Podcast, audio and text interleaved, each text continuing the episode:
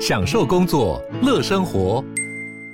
就算不在办公室，也能从容应对线上会议。HP Dragonfly 透过专业的 HP Presence 设计，内建降噪及会议快速键，搭配清晰的 Bang & Olufsen 音效，增强音讯及视讯功能。HP Dragonfly 顶级商务笔电，采用 Windows 11专业版，让您在会议中享有最佳的视觉和听觉品质。嗨喽，大家好，我是 YouTube 频道志奇七七的节目主持人志奇。你现在听到的这个 Podcast 节目是我们团队今年全新推出的频道，每周陪你聊聊新闻时事、社会议题，或是一些轻松有趣的生活新知。而今天的这一集我们要来聊聊的主题呢，就是处女膜。不知道大家听到处女膜第一个联想到的画面是什么呢？处女膜是个长在女性外生殖器上面的组织，乍听很像呢是一层膜，但它其实原本就有破洞。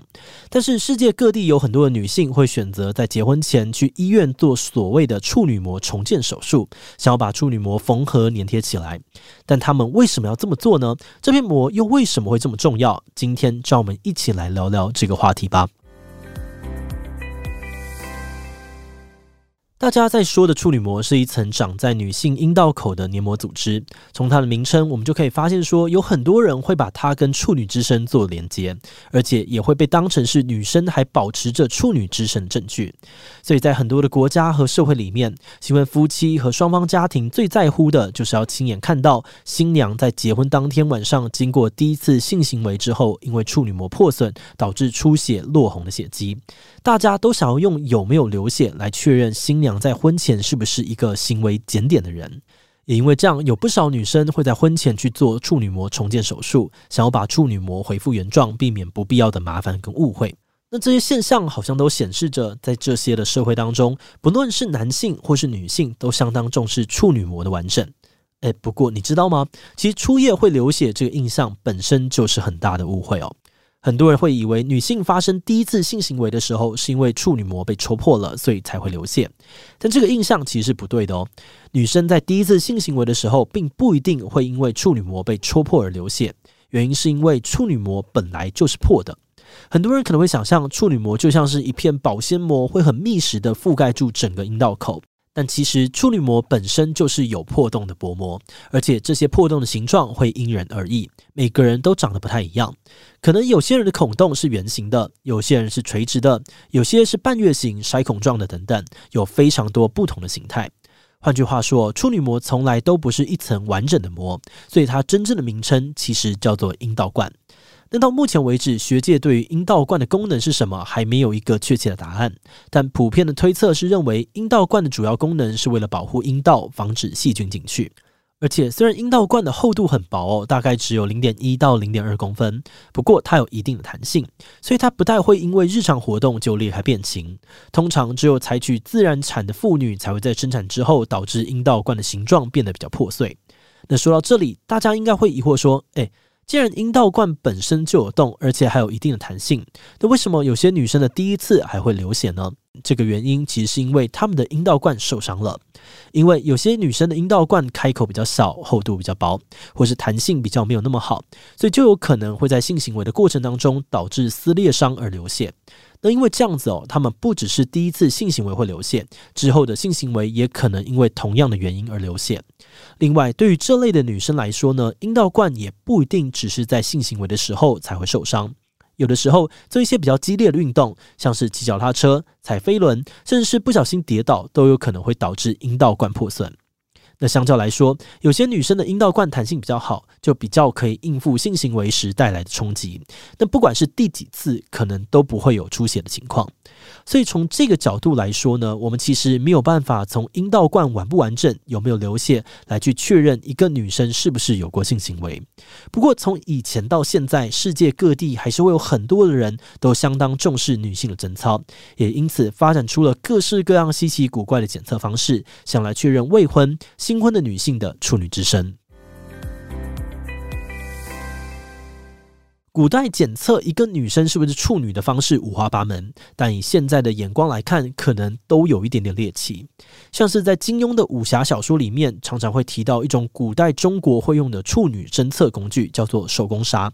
传说手工纱的做法呢，是喂这个壁虎吃下朱砂，再将壁虎晒成干，磨成粉末，然后把这种红色的粉末点在女生的肚脐啊或者手臂上。据说如果没有意外的话，这个手工纱呢就会一直存在。但如果女生跟别人发生了性行为，失去了处女之身，手工纱就会消失不见。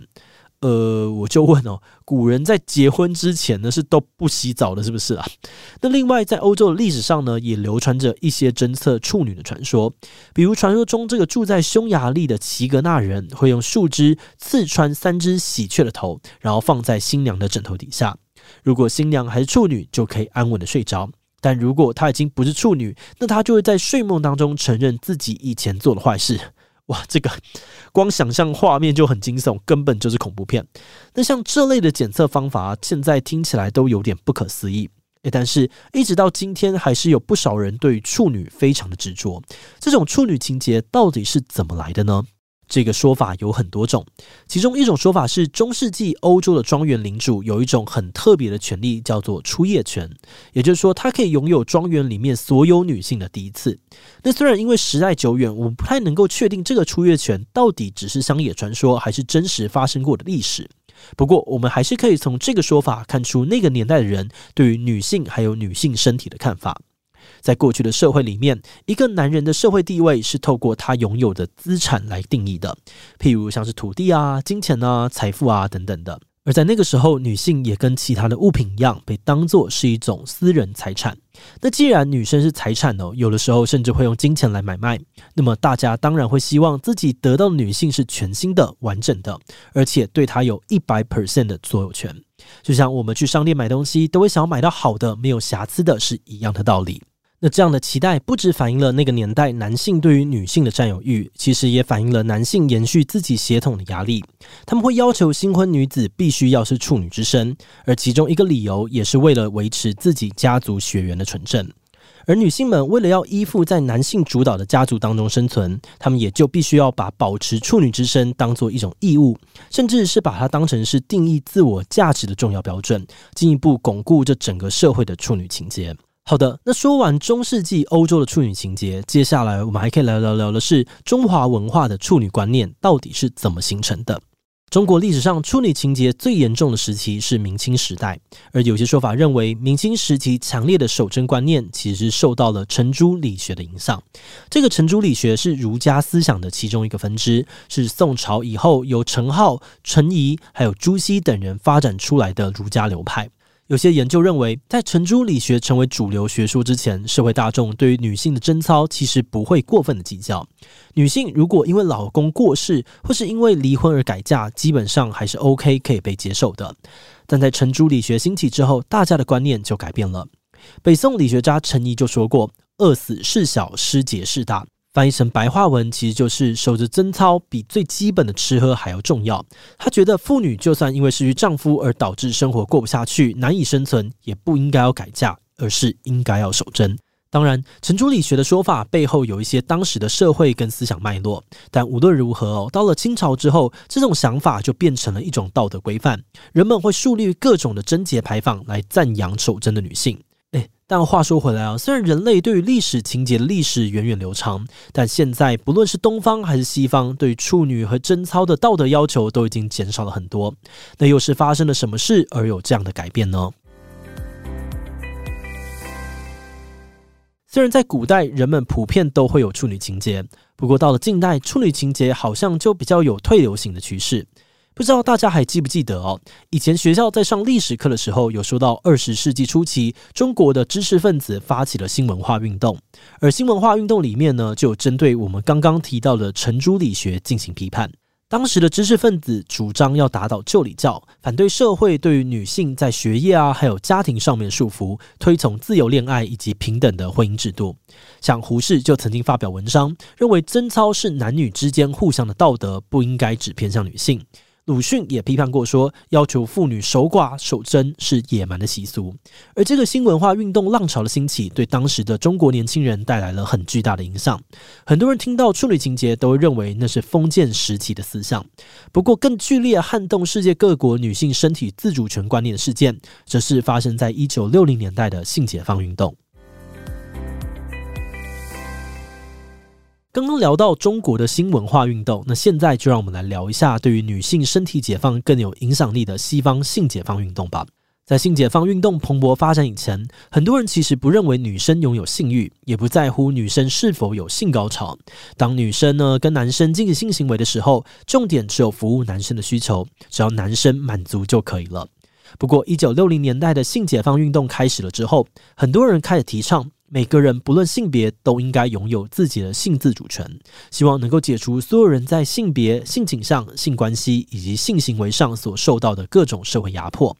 那随着运动的进行，年轻一代的人们就开始认为，性不一定是只有以男性为主的关系，而是能有更多元的形式。所以，那些要求女性守贞或者用是不是处女来衡量一个人价值的观念，都在这个时候受到了很大的挑战。而这样的新观念，就在之后的几十年里面呢，渐渐的传到了世界各地。那时间拉到现在，在身体自主权的观念普及之后，越来越多人认为处女情结其实是一种对女性的限制。根据一些统计调查，大约在十几二十年前，台湾对于处女情结有要求的大学生，不论男女比例都已经低于一半以下。那虽然这个比例持续的下降，但是我们还是可以在网络社群的讨论当中，看到有一些男性表达自己的处女情结。不过跟以前不一样的是，他们大多都会主动表示，处女情结还是放在心里想想就好，不太适合拿出来执行。为什么我们对处女情结的态度会有那么大的转变呢？一来是有人认为哦，处女情结其实反映了男性的性独占欲望，希望另外一半能够完全的属于自己。但这种想法跟现在人人都能够追求身体自主权的主流观念已经有很大的冲突了。二来是也有很多的人认为，拥有处女情结的男性通常不会同样的要求自己一直保持处男之身，所以只单方面的希望自己的女伴是处女，根本就是一种双重标准，对伴侣并不公平。其实这蛮容易理解的，自己没有做到的，也就不要强加在别人身上嘛。所以现在，如果有一个男生真的在生活当中实践，或是公开的表示说，希望自己的女伴或是女朋友是处女的话，其实有很高的几率可能会被网友或周围的人吐槽，觉得这样子的想法很过时。那这一集的最后呢，我们团队也来分享一下，在做这个主题的时候，我们对于处女情节的一些想法。现代人可不可以有处女情结？其实我们觉得处女情结本质上是属于一种择偶条件。那要设定怎样的择偶条件是每个人的自由，每个人在意或者其他的点都不一样。所以以现实面来说，我们并没有办法去要求别人说：“诶，你绝对不能够有处女情结。”但我们也不是要说有处女情结是一件很 OK 的事情。毕竟是不是处女，大多时候呢，只能够反映一个人有没有性经验。但是如果想要经营一段稳定的感情关系，两个人之间。除了性，彼此的像是个性合不合啊，价值观有没有类似，有没有共同的兴趣喜好，人格特质是否吸引彼此等等的面相，通常才是更重要的关键。就像一个人，就算到了三十岁还是处男，也不代表他就是一个有问题的人，对吧？如果单用有没有性经验来判定一个人的价值高低，我们觉得是有点偏颇的。我们想说的是，在进入一段关系以前，如果把自己对于对方的期待标准当成是绝对必要的择偶条件，像是希望自己的女友是处女，或是要求男友呢一定要身高一八零、有车有房，没有达到的话呢就不给过，没有任何讨论或是调整的空间，那这样子可能就会变得很难找到理想的对象，甚至是会错过原本适合的人。而在最后，也还是想要提醒大家一下，不管你有没有处女情结，我们都希望大家不要再有错误的处女膜迷思。不论是阴道冠重建手术，或是性行为后流血，其实都无法提供处女的证据。过度在意的话，还会破坏你与另外一半珍贵的信任关系，这样子反而很可惜哦。好的，那今天关于阴道冠跟处女情结的介绍就到这里，接下来我们就要来开始进行留言分享的部分啦。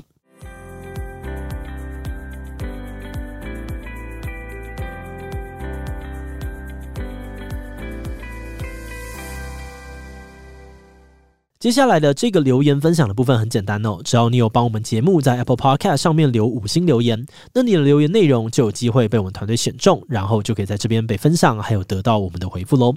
那今天的这集比较特别哦，有位听众留了很长的内容，而且呢很细心的整理成了四个重点，所以我们今天呢就来单纯的看看这则留言，但是是依序分成两个段落来分享跟回应的。那首先，这位听众的昵称呢叫做凯吉阳，他是这样说的：